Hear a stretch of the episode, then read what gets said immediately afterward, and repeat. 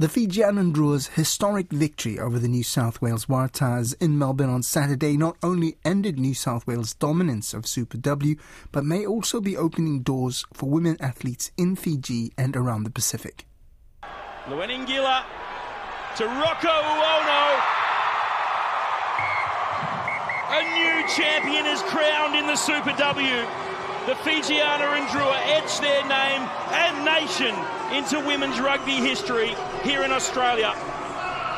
The Waratahs went into the final as hot favourites with an impressive unbeaten record of 19 games across five Super W seasons. But despite dominating the set piece from the get go, they were undone by the brilliance of the Fijiana in open play in a nail biter of a final. Fijiana coach Senirusi Seruvakula praised the women's team spirit after the match.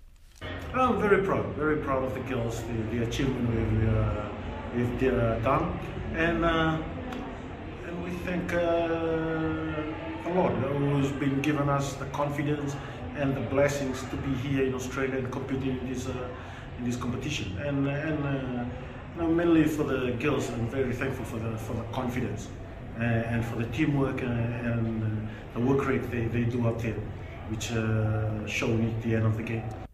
Joining me from Suva is RNZ Pacific correspondent Lice Movono, who has been following the Fijiana Drua Super W season.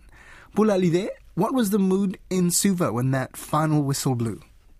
In the dying minutes of that game, in the final play, when Fiji when Fiji got the final play before they kicked it out to end that match, there were already fireworks coming out all over, you know, the neighborhood I live in, which is about 10 minutes away from the city center of the capital, Suva.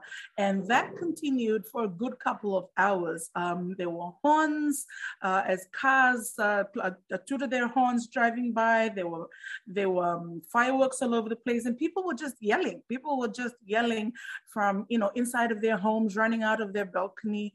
Um, this group of women have uh, taken the hearts of every Fijian rugby fan. And that's saying a lot because in a country that's very patriarchal and still very conservative, it is the men's game that holds the attention of the nation. And um, bear in mind that Fiji, uh, Fijians value rugby in a way that nothing else unites this country. If it's, it's, it crosses barriers of culture, race, and age, and, and now gender. So for Fiji women to hold attention of a nation that's very patriarchal for as long as this particular team has been unbeaten and then to go on and win, you know, in such brilliant circumstances, you know, in their debut year and things like that, um, it's completely shattered a lot of uh, cobwebs insofar as Fiji rugby is concerned. There are girls everywhere who now have doors just open for them because it's now okay you know, almost overnight, but we know it wasn't overnight. It was in a space of, you know, three months or six months, uh, depending on how long these women were based in Australia working to bring back this title. They have just made it possible for young girls all over this country to walk into a rugby field and say, I want to play. Up until uh, uh, uh not long ago, um, I would say with um, confidence, maybe five years ago, although the work has been done about 10, 15 years years back, it was still very difficult for women to play rugby. There are women in this Fijiana team who were chased away, shunned away, not allowed, or in the case of Bitila Tawake, the captain, playing in secret just to be able to get the kind of strength to make it into this Fijiana Drua team. That's amazingly there. And, and you, you mentioned a bit there the struggles with the resourcing as well. If you want to talk a bit about what, what they've gone through you know, Kuri, there are girls everywhere and women and even, you know, 60 something year old women. I'm talking about my mother's generation and my mother in specific, uh, who have been crying every single weekend that this Fijiana Drua team have played in Australia and who whose cries are because they have watched this team work with almost nothing. Um, the, the World Rugby allowances alone are such a stark difference between the men's team and the women's women's team. Our men get chauffeured around in beautiful luxury buses to training, to hotels, uh, to fly out of this country. Our women ride around in pickup trucks and in definitely not luxury. And so, you know, that's just a very simplistic way of looking at things. But, you know, even at the World Cup in um, Japan not very many years ago, our women stayed in budget accommodation. Um, a few years before that in America, our women were staying in motels, cooking their own food in electric frying pans in, in their rooms, while our men have for decades, for at least two decades since I've been covering rugby, always stayed at, at the very top hotels receiving, you know, pampering in order to go and play the kind of rugby that they do.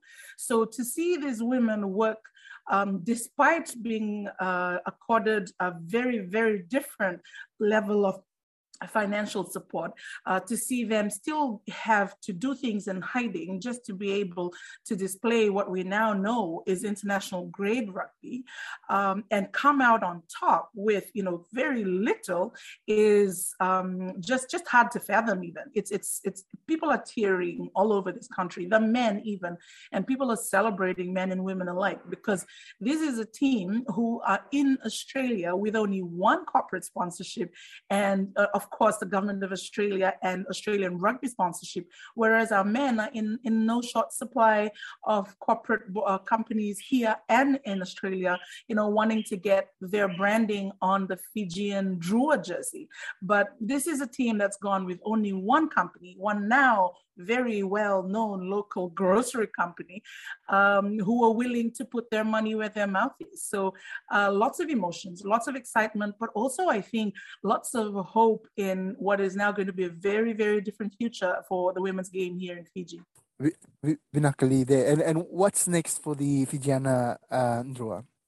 It would have been great if the Fijiana Drua could come home because there are so very many happy people here, you know, wanting to lift them on their shoulders, wanting to put them on the pedestals that our men normally enjoy. But unfortunately for these women, or maybe fortunately, depending on, you know, where you're standing on the edge of the field, uh, these women have a test match with the um, Australian Wallaroos, the Australian national women's team, and also the Japanese national women's team, which is great for the Fijiana Drua because they're currently ranked um, 21 or, or 23, if I'm not mistaken, behind some very unknown uh, rugby playing, non rugby playing countries. So these two matches are crucial for the Fijiana Drua team because it means an improvement in their rankings. And, and as you know, the higher up the rank you go, um, the better the test matches you can have and the better exposure you can have um, to international grade and world class rugby. So they still have a little bit of work to do, but as these women have shown, apparently they're very, very good at the work they've chosen to do.